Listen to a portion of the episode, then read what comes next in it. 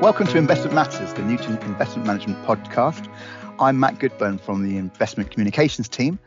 And today I'm delighted to be joined by Elizabeth McManus, who is an investigative researcher within the investigative research team based in Boston, working alongside our, our podcast colleagues and double take, uh, Rafe Lewis and Jack Encarnacao. So, Elizabeth, uh, welcome. It's great to have you with us. Thanks for having me, Matt. It's really good to be here. Uh, it's good to have you here as well. Um, obviously, we talk a lot about our multidimensional research platform at Newton. Uh, a very key part of that is is is your team, Elizabeth. Um, so let's let's perhaps start by taking a step back and really perhaps explaining to the listeners what exactly we mean by investigative research. Yeah, thank you. I think that's a good starting point, Matt. I, when I talk about what we do on the investigative research team, I like to first point to the past lives, as it were, of my colleagues, Rafe and Jack, who you mentioned. Rafe and Jack were both investigative journalists by trade before taking their talents to the investment world. And so, what they are doing, or what we're doing as a team, is applying a journalistic lens to the way that we forensically analyze what we would characterize as more deep due diligence projects. And so, what that looks like in practice is that our analysts and portfolio managers are doing all the things that good stock pickers do. They are engaging with the management teams of the companies that they own, they are tracking earnings, they are forecasting out into the future to the best of their ability with all of the predictive tools that they have at their disposal. Where we come in is when there might be a question that is nagging that analyst or portfolio manager. It might be some negative news flow they've seen. It might be something that they just can't put their finger on, but ultimately needs a, a, a deeper dive. And so that's where we come in. Uh, we typically are speaking with as many people as we can to better inform a mosaic of, of diversified opinions so that when we come back to our investment team, we can explain to them that we've talked to as many people as we can that are as close to this issue at hand and give them at least a the best the best view that we can with qualitative tools that are outside of of numbers and charts. And as for me, uh, for background, I I used to be on the commercial team here at Newton. I was a client director, and I had always been incredibly fascinated by the work that Rafe and Jack had done, basically since my first day on the job. And it was a fascination that I really just never could quite let go of. And so eventually, I had worked up the courage to tell Rafe that I was interested. And to my surprise, he took me on as an apprentice. Uh, that was over a year ago. I've been on the team now for about one full year and really especially excited because when I joined, my remit was to focus on E, S, and G. So it's been really exciting, and I've continued to learn a lot from Rafe and Jack because of their past experience. But every project I've worked on has been more fascinating than the last. Okay, well, that's great to hear that uh, the career progression is working well for you at Newton. Let's break it down now and look at look at what that means. You've mentioned that you obviously you have a core focus on on ESG. I mean, that can obviously come in many forms. So we obviously can't mention company names for, for obvious reasons. Should we start by looking at perhaps some of the work you've done uh, around, let's talk about sort of diversified miners in that resource area? There's quite a rich vein of work that you've been doing, isn't there, over the last few months? Yeah, that's a, a great starting point. With diversified miners, I think many of us here in the investment community and elsewhere know that it's a industry that's not unfamiliar to controversy. Um, a lot of that has to do with the fact that mining involves manual labor, which in, in many cases can be dangerous. So just from a starting point, that does invite uh, a bit more scrutiny in many different areas. Um, I've had a couple of different projects in this arena, as it were. I've looked into charges of bribery and corruption, uh, particularly with miners working in the developing world. And I've also worked uh, extensively on a mining company where claims of, of human rights abuses were made. And so my my remit there was to understand is is this really true? And and if it is, what does that actually mean for the overall risk assessment for the company? And I, I think that's an important distinction to make too that you said before, ESG means a lot of different things to different people. At, at Newton, what we're focused on is materiality. And so while this particular issue, alleged human rights abuses, it's it's very serious and it, it, there are multiple different angles to take from that. What we're trying to really ascertain is what does this mean as a risk for owning owning this company? And so in this case, it had everything to do with the way that that this company was rated on an ESG basis. And the company in question was saying this isn't true. These are legacy issues. This is uh, these are things of the past. And so my goal is to understand if that was true. Um, unfortunately it very much was and i was able to work with an ngo that had sources on the ground who could corroborate that these ongoing human rights abuses were in fact happening and those are anything to run the gamut from rape murder excessive force particularly by um, those that were securing the mine in question. And again, I apologize for being vague, but as you mentioned, Matt, we can't really uh, mention specific names here. And so this was a great example, though, of, of working with a diversified set of voices to really understand what was going on. So the NGO was was just one source, and again, we worked really closely, which was which was great. I also spoke with journalists on the ground who had their own sources that they were able to, in some some ways, point me in the right direction. And ultimately, what what we found was that while this was very much going on, it was it was less about a, a moral value judgment in the situation, but more about understanding this is a company that is publicly saying the opposite. What does that mean for our confidence in management? What does that mean for the way that we engage? And what does that mean ultimately for how those risks are expressed? Again, it was it's fascinating work and the industry in particular, my Diversa mining is, like I said, not a stranger to this type of controversy, but it is also important to consider on a relative scale these different controversies, if you will, whether it's human rights abuses or corruption and bribery or, you know, people getting hurt on the job. These things are all important to consider on a relative basis, but it's certainly been a really interesting piece of work for me. Yeah, no, no, it sounds it, and as you say, quite a you take quite a forensic lens looking at some of these issues. You've been doing some work, I believe, around um, sustainability ratings, haven't you? Working quite closely with the RI team. Do you want to talk yeah. a bit more about some of that work you've been doing?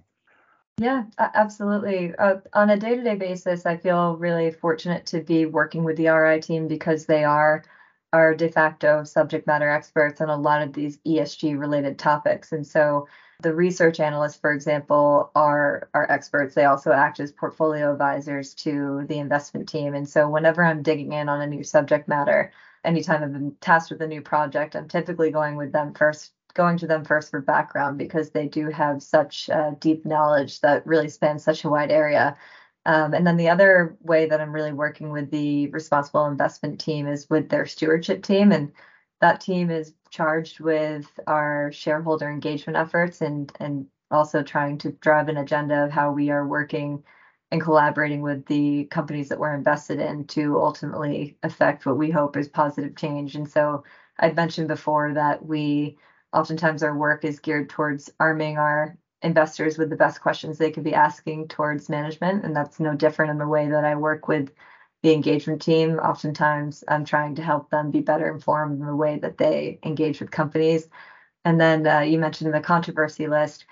I worked closely with our RI data team to be able to collate a list of our holdings at the firm that are organized and sorted by their respective ESG rating. And so what that comes down to is looking for companies where the rating may have changed for the worse on a month to month basis. And from there, I'm usually flagging anything I see as a potential red flag, not only to the responsible investment team research analysts, but especially our investors analysts and portfolio managers that might hold that stock. And so what that culminates in, I think, is a really holistically collaborative effort across the platform because everybody has some involvement in it. And so while I look to the RI team for their expertise because they've been doing this work for so long, ultimately my job from there is to see if anything warrants more uh, deep due diligence, deep dive work that hopefully will be helpful to our investors in the end the companies we already invest in and then obviously there's companies that we're looking at. Can you explain is there is there much sort of is there a difference between you know these two? Obviously existing ones you'll be monitoring them presumably as you, as you say uh, but ones that are coming up for potential investment is there a difference in how you would approach approach that? Yeah I, I think that's a great question because for us i think our priority is always to be uh, as informed as we can about those companies that we already own because in many ways any work that we do in a company that we already own is in the best case scenario going to inform engagement with that management team and i i always say that one of the i think that one of the our most important value adds that we can offer to our investors is that we are hoping to give them through the conversations of diversified sources we're speaking with. We're hoping to give our investors questions on the quarterly management call that other analysts aren't asking. And so we we tend to prioritize anything that we own, particularly if there could be an unforeseen risk down the road that might not be uncovered by the market quite yet. When it comes to helping out or doing research for a company that we don't yet own, we often like to think of ourselves as maybe sort of the last I don't want to borrow an American football analogy and I'll probably walk this back, but the last five yards, as it were. So if our I think I mentioned before, if our investment analysts are doing all the things that good stock pickers do. They have using all these tools at their disposal. If it's that one last question that they can't quite satisfy, that's usually where we'll come in. So typically yeah. it can be to give more confidence or to confirm a thesis that might already be held by that analyst, or it could be I know that you're looking to buy this, but did you consider this? It could so it could go both ways. It could be work that we do that helps to inform and confirm the buy, or it could be work that we do that that could lead to an analyst potentially leaving that on the table. Um, so yeah. it's it, it differs a bit, but at the end of the day, what we are doing, regardless of it's of a company that we own or want to buy, we're trying to come up with a diversified set of voices, and so that is, and again, coming back to the journalistic aspect of this, we are looking for we're looking for sources that are credible. We rate each source on a one to ten scale of how credible we, we might they might be. So in, in some cases, oftentimes we're looking to speak with former employees of the company that we might be investing in. And so when you consider why someone might take our call, so there are oftentimes I wonder what what what people have to gain really from picking up the phone, but for us, we have to try. Sometimes yeah. when people want to talk about their past experience, they have an axe to grind. And mm-hmm. so that's that's an important consideration to take into effect when you're having these conversations. Others are interested because they've never been asked or had a phone call like this of someone wanting to hear about their past experience. Others want to correct the record straight, particularly if there might be negative news flow about a company. There might oftentimes there are employees that say, I know this is what's being written in the news, but I actually had a positive experience. What we're trying to do is sort of amalgamate those to to give the most objective opinion that we can and so, regardless of the ultimate modus operandi for why we're doing this, whether it's buying or selling, that's what the commonality is that we're always trying to come up with a diversified set of voices that better inform the overall mosaic. Yeah, absolutely. It comes back to that mosaic, doesn't it, that you, you mm-hmm. mentioned just there and, and, earlier. And I know that I've heard, and I think you've probably used the same phrase, but I know Rafe's talked about the final bit to get get it over the line. As you say, it can go either way. But yeah, that's quite an, an appropriate way of looking at it, I suppose. I mean, should we look at let's look at a few more examples actually because obviously it, it is such an interesting area i mean it, there's other areas we can look at perhaps i mean you do a lot of work around regulatory change for example you don't obviously change with perhaps involving the fixed income asset class and the european union can you just give us a bit of a flavor of some of the work you've done there uh, oftentimes on the investigative team, we are asked to look into developing legislation. So, in the case that you're referencing, the fixed income team had asked me to understand, and this was going back a couple of months ago, the headlines at the time were whether or not the European Union would respond in kind to the U- United States Inflation Reduction Act. Uh, what what we know now, uh, things that that through the developments that have taken place since then, is that the European Union absolutely is going to respond to the Inflation Reduction Act, um, and that's going to take the form of a bundle of legislative proposals that is collectively known as the European European Green Industrial Plan. And mm-hmm. so, what the fixed income team wanted to know, which ultimately was a benefit to the overall investment team, is is what is this actually going to mean for European companies? And right now, um, at the time of this recording, there's still going to be a, a, meeting next month amongst the European Council to further hammer out the details. But what the response really looks like is a a mechanism to expedite access to state aid in the European Union so that countries can respond in kind to continue to incentivize companies to invest in Europe, where it, the, the, the threat has been that the United States Inflation Reduction Act has made it incredibly attractive for companies to base manufacturing of green technology in the United States.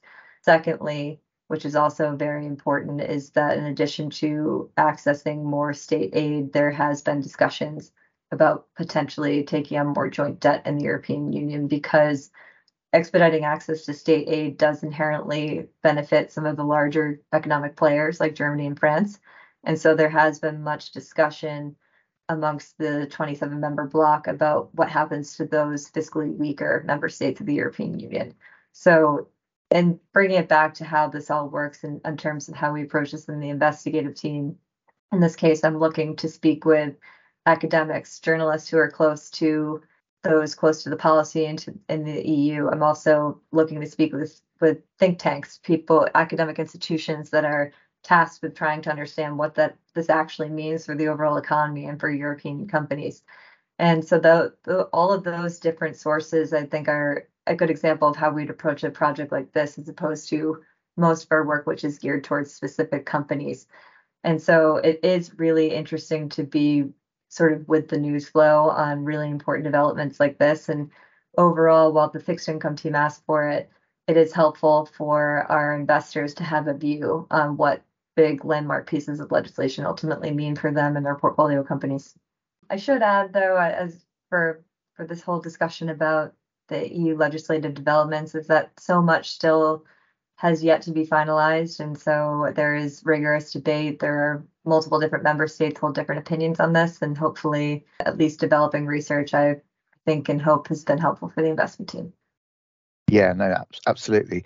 I think another another area which I've, I've heard you speak about this before, and you and others in the team, which I think is quite an interesting and nuanced area. We often, perhaps, we could be accused, or Western companies can be accused of looking at perhaps emerging market companies uh, through a through a Western lens. And I know you've worked quite closely on a, a particular company. Perhaps you could talk about how that sort of, you know, the contradictions that you have to deal with when when you're looking at something a, a company like that. Yeah, I'm, glad you brought that one up because early on in this work, when I began working in ESG and particularly working on companies in the developing world, it became quite clear to me how important it is to sort of shed your Western lens as best as you can. And so in this case, as you've mentioned, I was asked to look into claims of predatory lending at an emerging markets telecom company this company had been, on one hand, lauded for its positive effect on the lives of local community. Uh, this company, more or less, what their value proposition is in this context is that they were, for the first time, was providing access to mobile phones to broad swaths of the population um, with the ability to send money back and forth to one another, something that had never been done before in this in this region.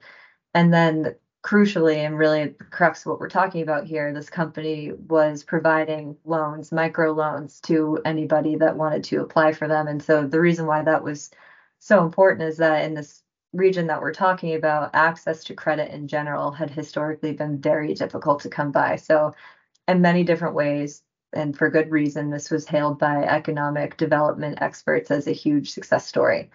But on the other side of this, there have been claims that those loans or even to access more mobile minutes, for example, if you wanted more talk time or texting, the interest rates associated were were predatory. And um, unfortunately, that did prove to be true. And in some cases, to access a, a small micro loan, the interest rate could be annual of 300% or north of 300% annualized. And so it was really difficult because on one hand, we can say from a Western perspective, well, that's criminal and in some case you some ways you are you know putting these people in debt. But on the other hand I, it was and this is i'll never forget this conversation. I spoke with an academic who was based in the area very familiar with the situation. And he said well have you ever been on the ground in this country? And i said i have not. And he said well you could never understand that this is a social utility that is beyond even that categorization. He said this is akin to the the air that we breathe. People couldn't live without it now. And that really made me stop to think it is important to think we could just we could strip this down to what the negative accusation is here, but it is also important to consider holistically what this means for this entire population. And so it is it's the reason why i think and one of the strengths of newton is that we are an investment team that is no stranger to rigorous academic debate. Um, mm. and a situation like this i think it's crucial to get as many people in a room as you can to sort of talk it back and forth and to really drill down on what it is that we think is most materially financially. But it um, it makes the work really interesting. It's definitely one of the most challenging aspects of it but it's also why i really love this job Yeah, no, absolutely, yeah, you, and and that comes through. Obviously, it is a. It shows you how nuanced all of this is, isn't it? And it, it again, as you say, it reiterates the importance of like quite a forensic uh, 360 approach. There's so many different things to consider. I think we're, we're, we're nearly done, but I think it'd be quite interesting. One more area which I think we haven't touched on yet, but I know has been uh, taking up quite a lot of your time in the last few months, and and going forward, might be leading some quite profound changes to for us to watch out for. So there's a we can talk about um, a situation in, in the in the finance sector in in in the banking sector. Um, do you want to talk about some of the work you've done there? I know it's something that's ongoing, but uh, within reason, we, we can sort of maybe perhaps you can shed some light on some of that very interesting work.